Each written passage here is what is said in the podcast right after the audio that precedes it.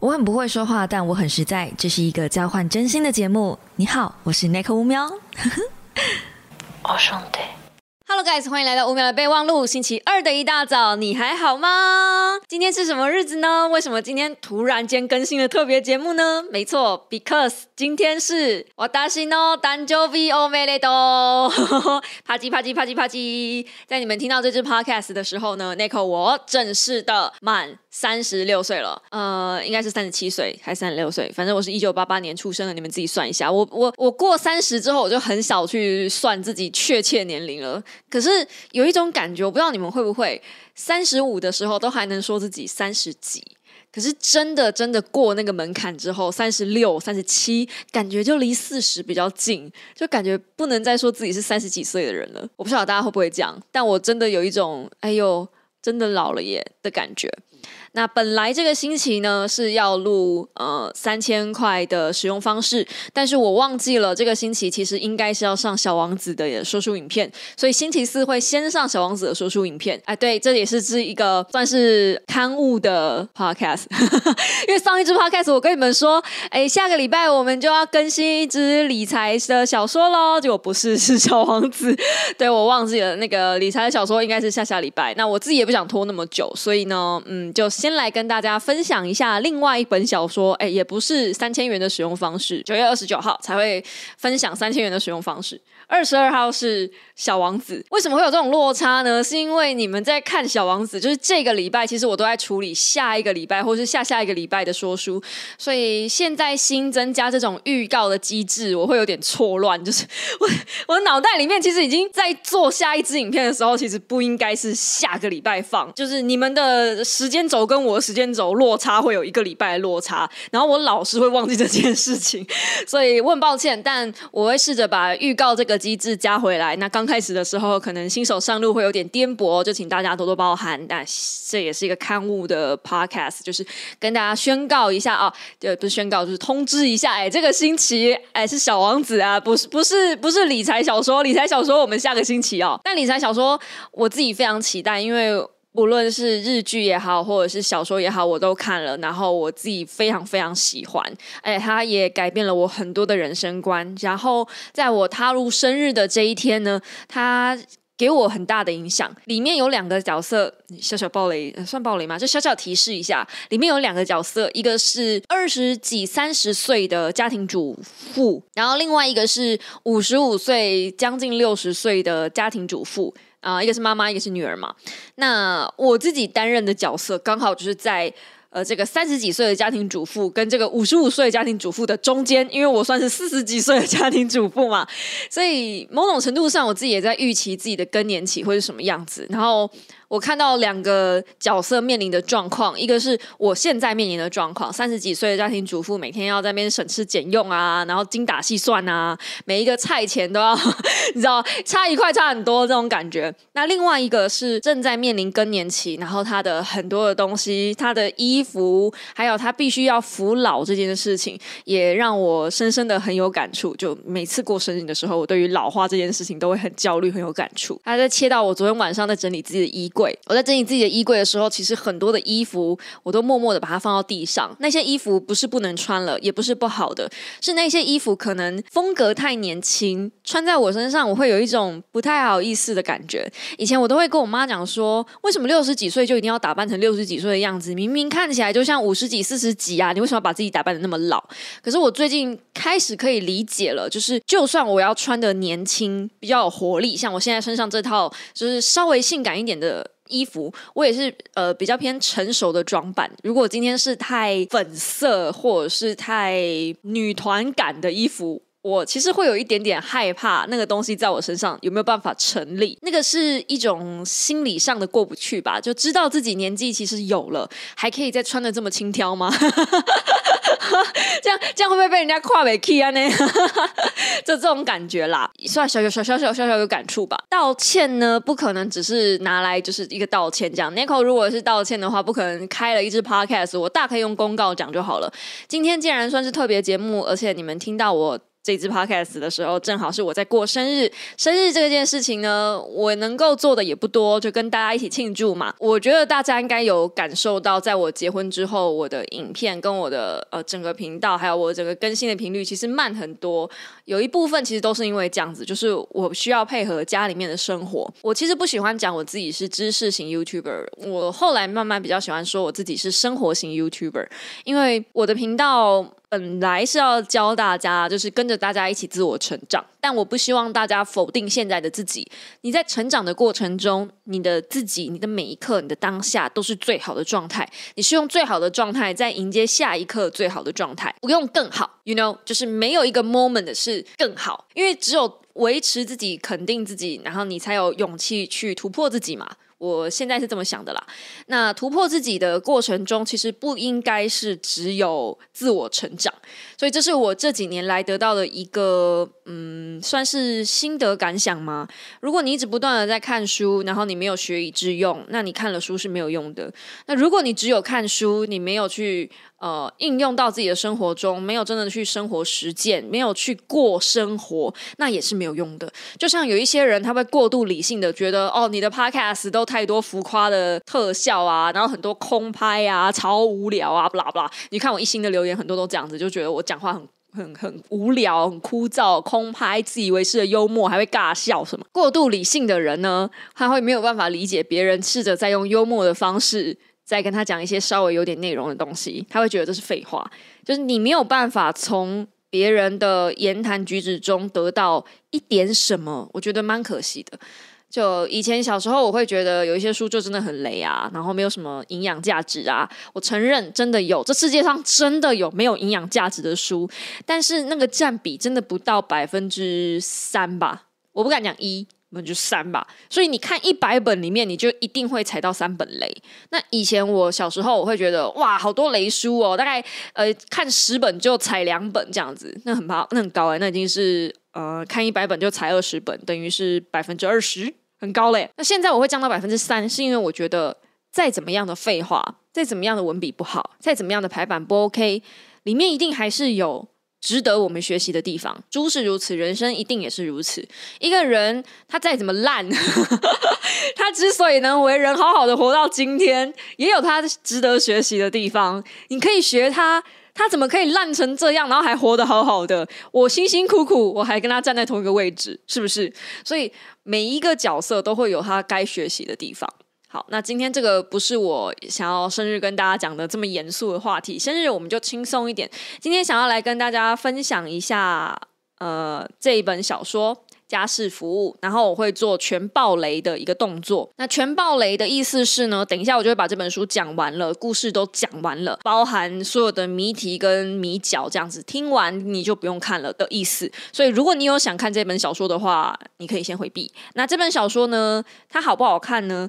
我自己觉得还 OK，不错，就像爽书那样子，跟我上一次介绍的那个宾客名单比的话，就是差不多类型。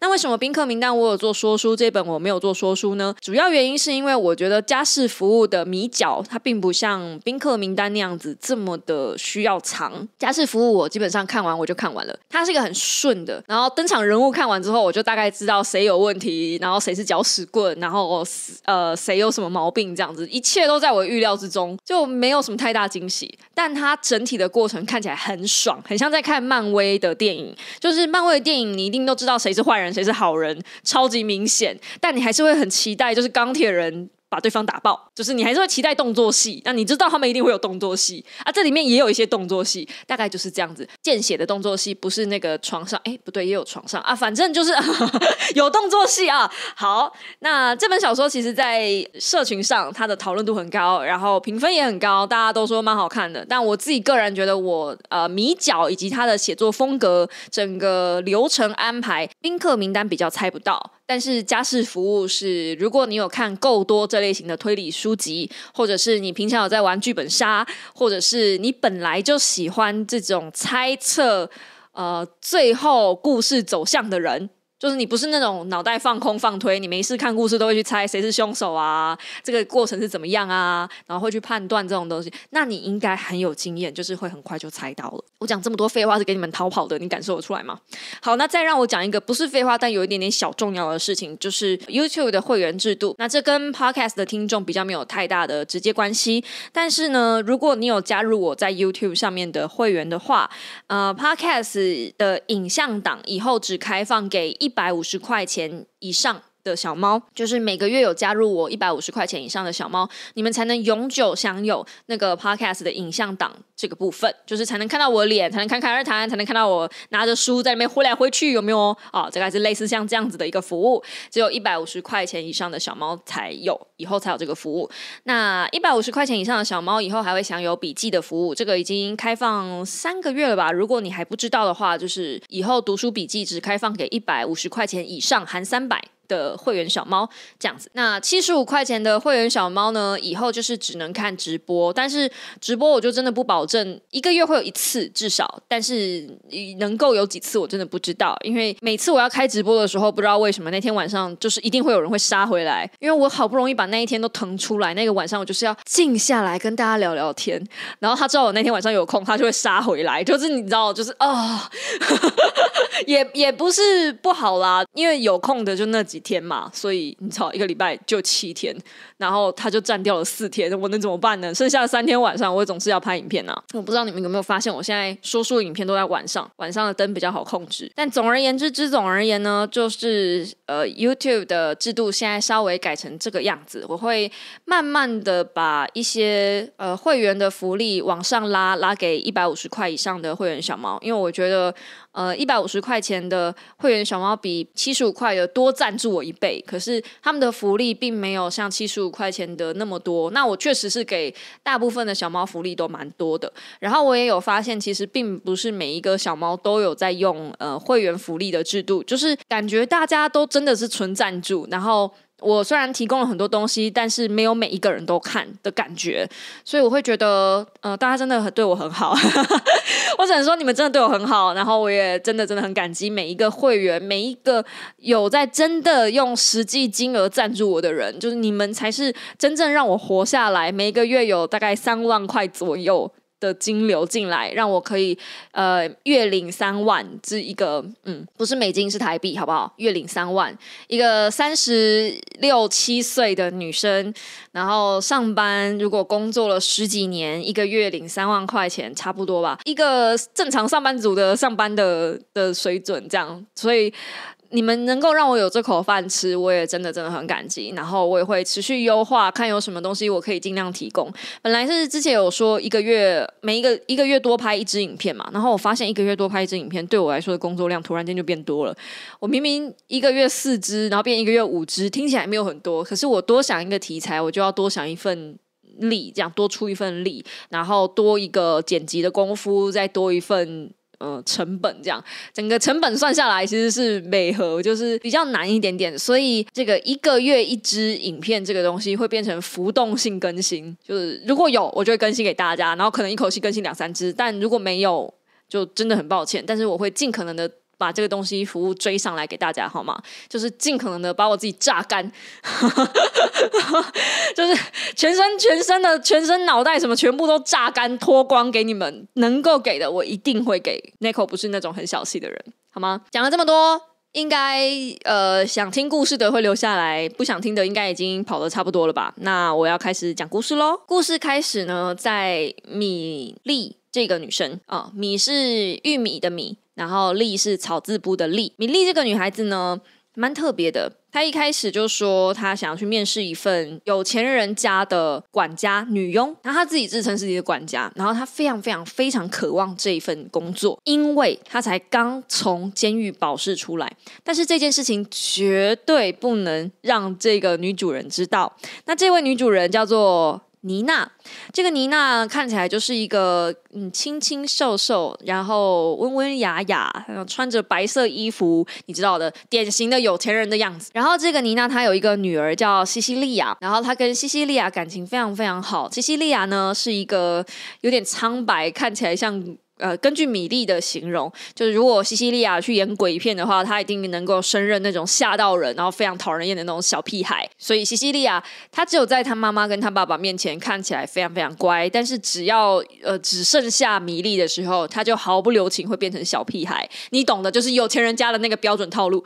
好，那米莉为什么很想要这份工作呢？除了她是更生人之外，她也找不太到其他的工作。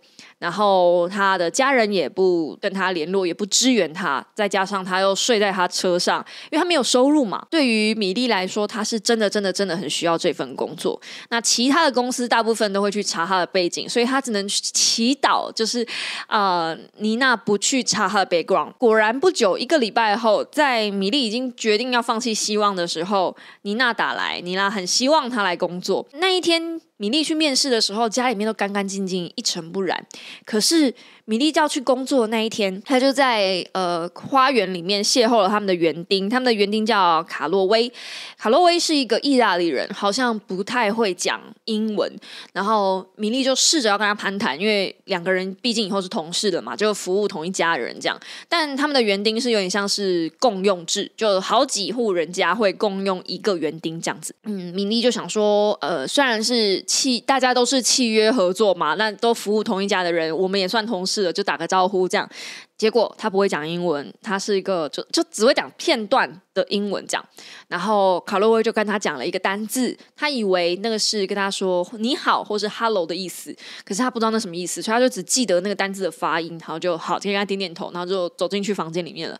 走进去房子里面呢，面试那一天一尘不染的大房屋，突然变得到处都是垃圾，你能想象的多脏就有多脏。那个厕所有多脏就有多脏，厨房能多乱就多乱，然后到处都是乱喷的头发呀，还甚至浴室还有卫生棉条在地上啊，地上用过的地上，Oh my god，嗯，反正我没有办法形容那到底多脏，因为他说还有一些黏黏的东西，我光用想的我就觉得，嗯，我没有洁癖。我是一个没有洁癖的人，但是他的那个文字形容已经让我觉得我想要逃跑了。对，一尘不染的家里突然变成那样子，米莉突然知道为什么呃妮娜很需要他来工作，估计没有人敢接下这份工作。然后他那一天看到妮娜的样子是就是干干净净嘛，然后一尘不染什么的。那一天看到妮娜工作第一天就觉得妮娜看起来不是很整齐，衣服穿的乱乱的啊，然后感觉才。刚发疯完，然后头发也都乱乱的，就都没有整理好。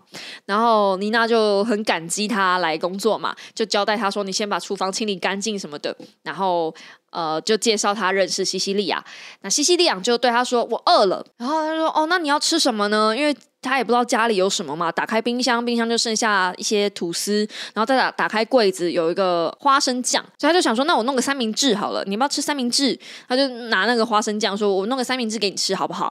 然后这时候西西利亚就大叫，他就说，妈，他想要杀了我，他我明明就知道我对花生酱过敏，他怎么可以弄花生给我吃？这样子傻啦，就你对花生酱过敏，那为什么你们家还有那么一大罐的花生酱放在这里？嗯，然后那个妮娜这时候就抱着西西利亚，义义正言辞的跟他说：“我明明记得我有跟你讲过，呃，我我我女儿不能吃这个东西，你为什么还要这样？你要记得家里面有谁对就是什么食物过敏，这个万一吃了出人命怎么办？但其实妮娜从头到尾都没有交代过。你要知道，他们刚见面的时候，他只有跟他讲说把厨房清干净。”但除了厨房以外，其他地方其实还是很脏嘛。啊，反正就一一个兵荒马乱之下，他好不容易把它整理完了。接下来大概长达十个篇章吧，都是在形容妮娜多么的疯狂。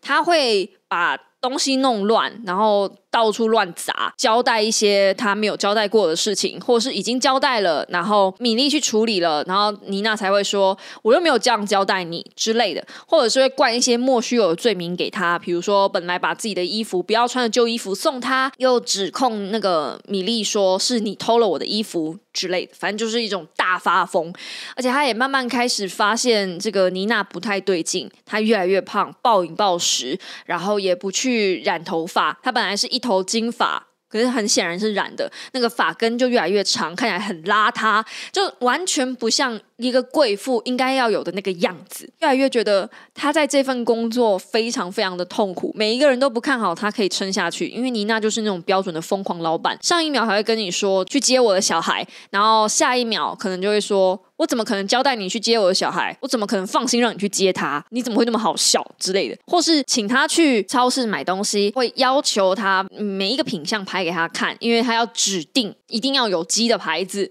如果超市没有那个有机的牌子，就每一个牌子都要挑拍给他看，让他挑。你就知道这个是完全在占用米粒的时间，而且他还要负责整理家里，他还要煮饭给全部人吃。这些米粒都忍下来了。但唯一米粒不能接受的地方就是米粒的睡觉空间。嗯，豪宅是有安排一个房间、一个卧室给佣人的，可是米粒睡觉的地方是在阁楼。然后阁楼的那个小房间里面，窗户是封死的，只有两个小电灯，然后那个灯超级亮，也不舒服，所以基本上打不开。床垫呢是皱不拉几，睡起来很难睡的那种床垫。整个阁楼也不通风，然后最可怕的是那个门是从外面锁上的，所以如果他想的话，他可以把米粒直接锁在里面。那个门把上还看起来有抓痕。那个房间里面只有一个衣柜，里面还有一个水桶，然后还有。一个小冰箱，冰箱里面有三瓶水，就这样子。他给他的一个房间，然后那个小房间真的是很小，就是你你在里面，你基本上就是一张单人床，然后一个可以躺平的空间，衣柜，然后还有一个小冰箱，就这样。它里面也没有厕所，就如果你要用厕所，你要走到外面去用公共厕所。本质上。对比那个豪宅的精致程度，你知道一大堆的客房啊，一大堆的那种好华丽装饰啊，甚至有家庭剧院啊，他们家有自己的电影院啊，这种那个阁楼感觉就非常奇怪，完全没有用预算的感觉。But anyway，米莉既然是来人家家里工作的嘛，她也不好多说什么，她就只是很试探性的询问一下，那至少那个阁楼的窗户可不可以打开？因为那阁楼的窗是用水泥封死的，就非常非常非常闷。嗯，妮娜当然是嗯说她会处理嘛。嘛，但你们想知道也是都不会处理嘛。然后米莉就说：“那我可不可以要这个房间的钥匙？因为……”呃，至少他要从里面可以打得开。如果外面的人不小心锁上，他至少从里面打得开嘛。妮娜就说好，也有给他钥匙。事情到这里告一个段落。接着，妮娜不断的发疯，在妮娜不断的发疯的状态下，米莉身心俱疲。那你要想米莉的状态，米莉的状态是刚从监狱出来，不敢跟他的雇主说他之前犯了是什么法。米莉之前杀过人。那米莉之前杀过人这件事情，呃，其实他杀人并不是刻意为之，他。其实是见义勇为，这个我们可以后面再讲。但因为他终究是杀了人，所以呃，他还是被抓进去关了好几年。那在这好几年的过程中，监狱里面都是女生嘛，所以他出来之后，其实他有点渴望爱情，他渴望人的接触，甚至他渴望随便来一炮。那这个时候呢，就遇上了妮娜的老公，叫安德鲁。安德鲁是一个非常有钱的人，你们要知道，妮娜基本上是不工作的。所以安德鲁是一个很成功的企业家，接管他爸爸的生意之类的。反正就是他爸爸在那一个地方地区域非常是望族，你们就这样想，就望族对啊。儿子基本上就接管爸爸的生意，这样，所以儿子一开始就很优秀。安德鲁非常的自律。然后身材非常好，就是你看安德鲁，你就会觉得为什么他跟妮娜这样子又胖又邋遢又会发神经的女生在一起，而且甚至妮娜是进过精神病院的。侧面了解才知道，哦，原来甚至西西里亚都不是他跟安德鲁生的小孩，当初。呃，安德鲁是就是娶了妮娜的时候已经有西西里亚了，甚至呃，妮娜那时候被抓进去精神病院的原因是因为她想要淹死自己的小孩，然后及时被安德鲁发现，安德鲁报警，才那个西西里亚才免于被淹死。不过那时候西西里亚还是婴儿，所以他自己本身可能也没有记忆之类的。那知道这些一切的状况之后，米莉就越来越同情安德鲁先生，就是他觉得他先生好可怜哦，这么优秀的男人，为什么跟这样的女人在一？起，然后他看着安德鲁不经意露出的胸膛啊，突然就发生了那个，哎呀，老爷不要，真的我没有在开玩笑，因为西西里亚被送去夏令营，两个礼拜不会回家，然后妮娜不放心西西里亚一个人去夏令营，所以他就开车送他去。那开车送他去，再开车送他回来，这个过程大概要两三天。一两天，就是来回要那一天吧。对，所以他们就有一个完整的周末，一个完整的六跟日的早上是妮娜不在，然后只有米莉跟安德鲁两个人在家。这时候安德鲁就提议说，不然去看那个本来他们要本来他跟他老婆要去看的歌剧，那因为他老婆不能去嘛。那票也不能退，不如就约自己的女佣去去。之前妮娜不是有送米莉一些衣服吗？嗯，妮娜就想说，那择日不如撞日，反正还不可能穿那么好的衣服，她就真的穿那套衣服出去。啊，穿了出去，看了歌剧，吃了晚餐。那因为饭店也嗯就就累了嘛，喝了很多酒，就干脆订了饭店。然后就发生了老爷不要，小姐在看啊的故事剧情。啊，隔天早上呢，就是对，反正就啊热恋期嘛。然后米莉确实也是很漂亮的嘛，所以安德鲁也就没有办法隐瞒自己的心思。总之，两个人就是好上了。好上了之后，妮娜是一个。促进大发的女人，就她怎么可能不知道你你自己的女佣跟自己的老公搞上了呢？所以她就开始发飙，更加变本加厉的去找米莉的麻烦。然后直到她对米莉做出了一些莫须有的举控，就是你怎么偷我的衣服，家里不可以出现小偷，我要把你辞退这样子的言论。然后安德鲁跳出来，他就说够了，我你你欺负他都我都看在眼里。你不可以这样，我要跟你离婚。啊，这时候，这时候那个妮娜其实身心受挫，你知道吗？她觉得不不管怎么样，她老公应该会照顾她呀。至少她演起来很像身心受挫。她就说：“你不可以这样对我啊！你怎么可以这样对我？”然后她就上楼去收拾她的行李之类的，就就演出了一副就是深宫怨妇这样子，一直瞪着米粒这样，然后就说我不会放过你的之类的，就是放狠话啊，你知道一定要的啦。然后一走出去之后呢，妮娜。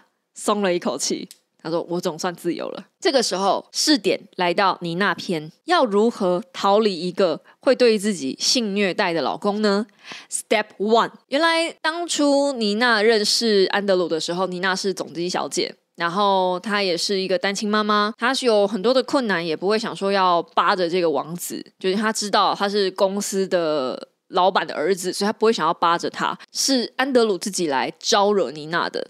然后在他们结婚之后的三个月，安德鲁第一次把他关进去楼上的那个小阁楼，所以你们没有听错，那个门板的抓痕就是米莉在。呃，门板上发现的抓痕是妮娜抓出来的。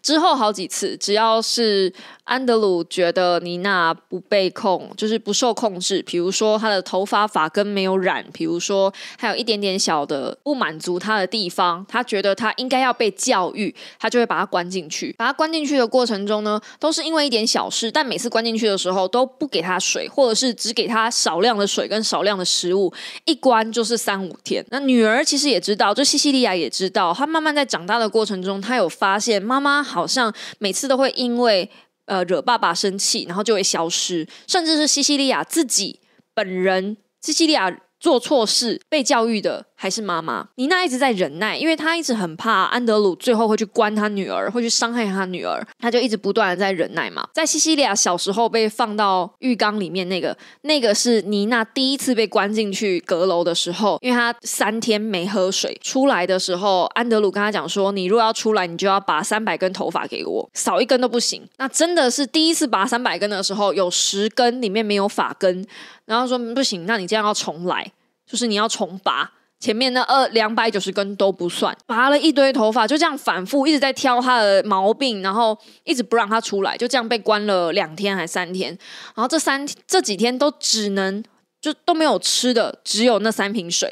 然后那三瓶水，他一开始不知道他把它关那么多天，所以三瓶水他没有控制饮量，很快就喝掉了。所以他等于是被放出来的时候，他有点晕眩。然后他在晕眩的过程中，他就隐约听到浴缸有流水声。然后这个时候，她老公打给他，他说：“你怎么都不接电话呢？你不接电话的话，你怎么会知道我要叫你呢？”然后他就说：“我现在要提醒你一件事情，你不要妄想把我的事情说出去，因为没有人会相信你。”大家会觉得是你疯了，然后说为什么我会疯了呢？说因为你要杀你自己的小孩。与此同时，浴缸的水仍在在流，这这是在流。然后他就想要爬去浴缸看一下，他才发现他女儿载浮载沉在那个浴缸里面，就差一点点就要淹就要灭顶了。他想办法要把女儿抱起来，可是他全身没有力气。你要想三天哦，没有吃的，然后水也几乎没有喝，他基本上是脱水的状态，人非常虚弱。这时候警方冲进来，所以就变成哦，妮娜。看起来很像要把西西利亚淹死。那这也坐实了他最后被抓进去监狱，不是监狱啦，就是精神病院。然后妮娜想要跟精神医生说我老公在阁楼的事情，但是那个精神医师跟。他们是私交，然后他们警方上去阁楼看，那上面就是放文件的东西啊，也没有什么特别奇怪的东西啊，就是安德鲁已经把所有的证据都安排好了，所以没有任何一个人会相信妮娜讲的话，即便妮娜跟她身边的朋友讲，她好朋友讲，然后那个好朋友就跑去跟她老公讲，就是安德鲁讲说，哎，你老婆好像发疯了，这样又又发作了，然后安德鲁又会再把她关回去阁楼，或者是又会把她再抓回去精神病院，再关两个月，就是让她再看不到她女儿。简单说是。西利亚就是，嗯，妮娜的软肋会被他要挟，所以妮娜受不了，妮娜就想要想一个办法，就逃离这里。但是她所有，她没有钱，她没有家世背景，她只是一个总机小姐，她根本没有办法离开那个豪宅。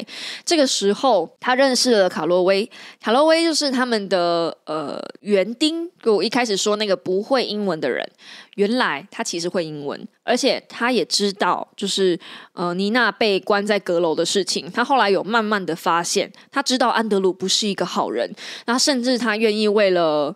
妮娜去把安德鲁杀掉，可是啊，可是如果真的呃，那个卡洛威去杀掉安德鲁，那卡洛威这个好人就要被抓进去关了。原因因是因为卡洛威他的妹妹之前也是遇到不好的男人被家暴，然后那时候他来不及救他妹妹，妹妹就死了，所以他一直对于那种被家暴的女生有一个很强烈的正义感跟弥补心。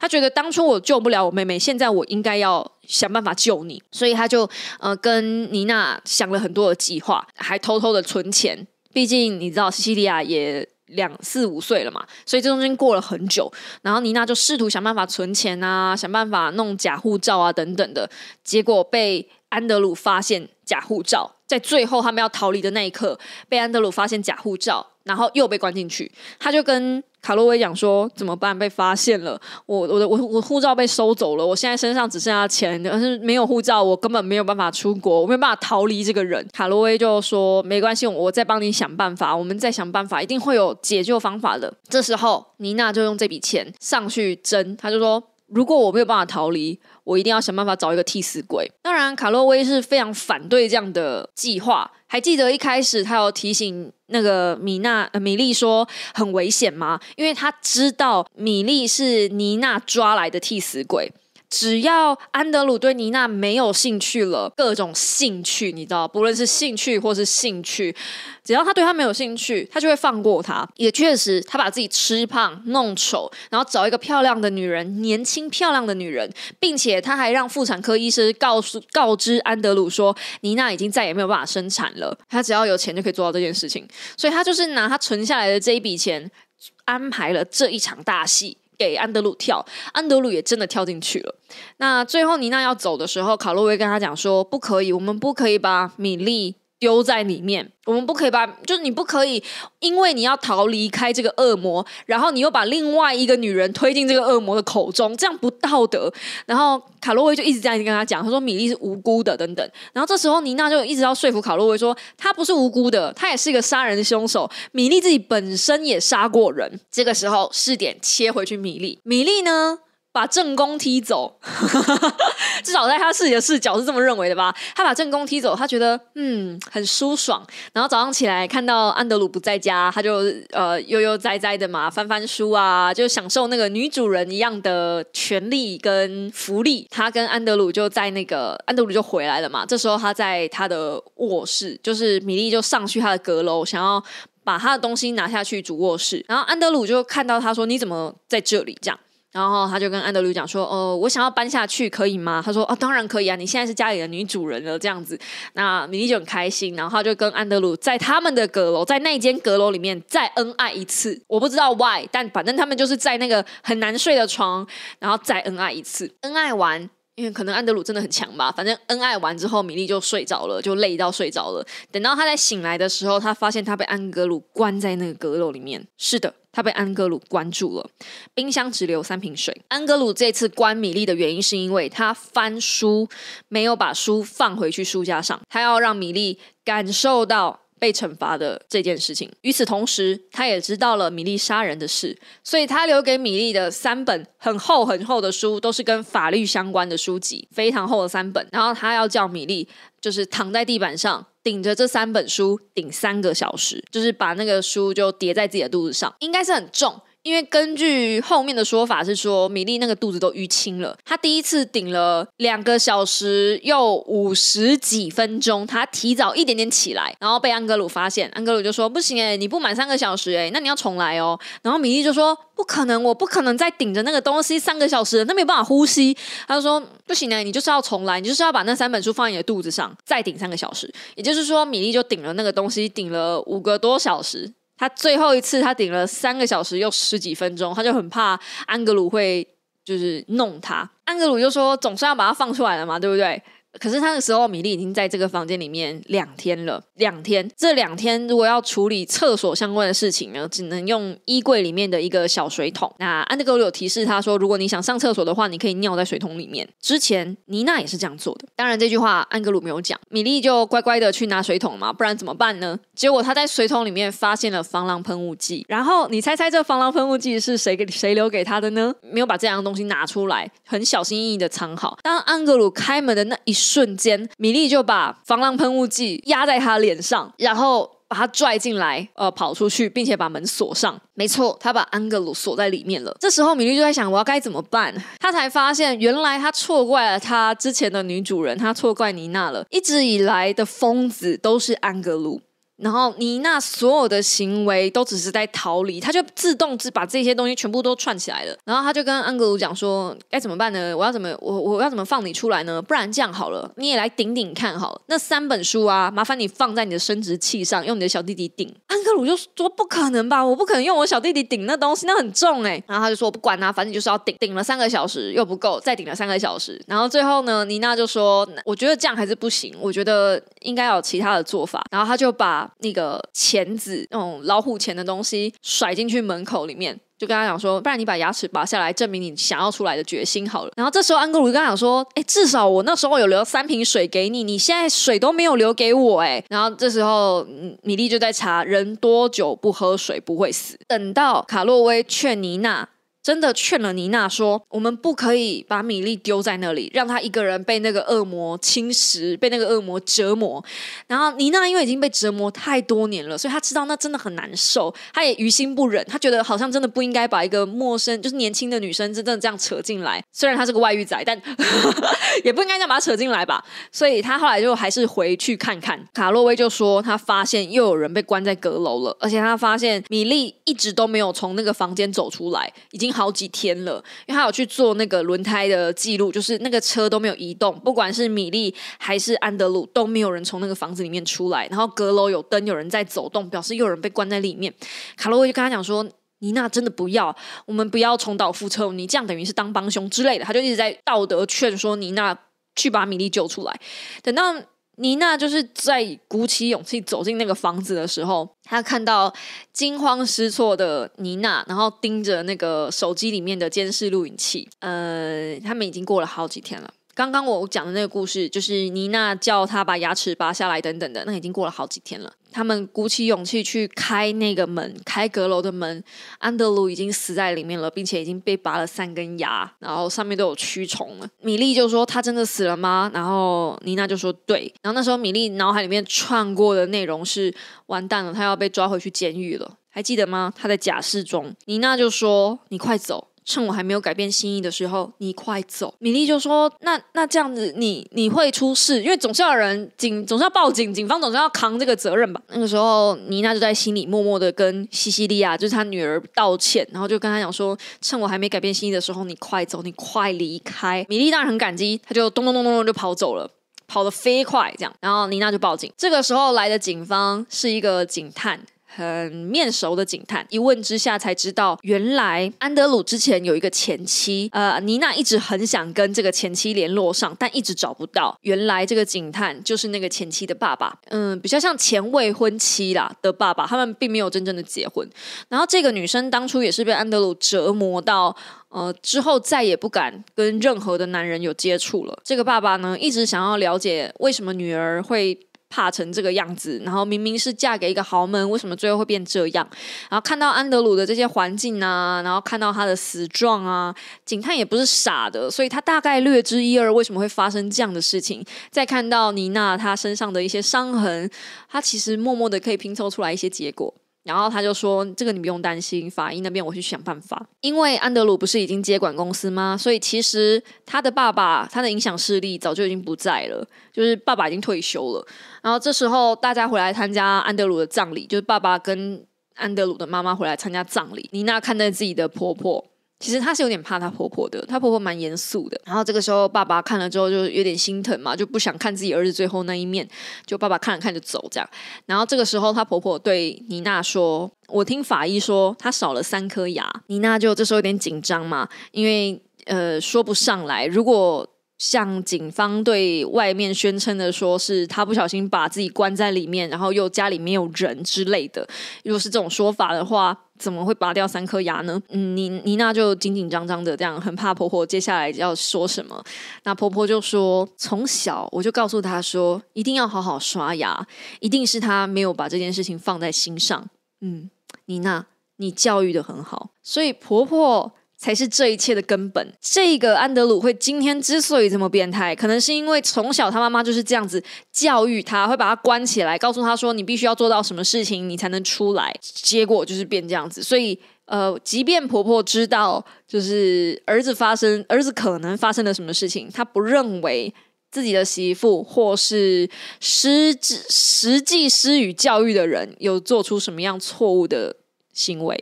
故事到这边就告一个段落了。一年后，妮娜已经跟西西利亚去遥远的地方。这中间，她只跟米莉接触过一次，就是有感谢她，就是有她的生活这样子。然后有把她一年份的工作薪水汇给米莉。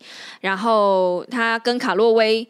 呃，妮娜跟卡洛威就是比较像是兄妹的情愫。虽然卡洛威是喜欢妮娜的，可是妮娜暂时就是不想要再跟男人有接触。真的，你上一段恋情长这样子，你下一段恋情怎么可能还会马上跟男人接触呢？不会，所以她暂时不想跟男人有接触。那米莉跟卡洛威其实是也保持着一个朋友关系，友情以上，恋人未满吗？这这个部分就有点暧昧，他们没有明讲。妮妮娜就。嗯，介绍了一份工作给米莉，在一年后，这时候米莉的那上一份薪水的钱也刚好差不多快花完了，然后他又介绍他去一个豪宅工作。这时候呢，那个豪宅的女主人就说是呃，妮娜介绍你的电话给我的，是妮娜帮你背书的。她说你是一个很棒的女女管家这样子。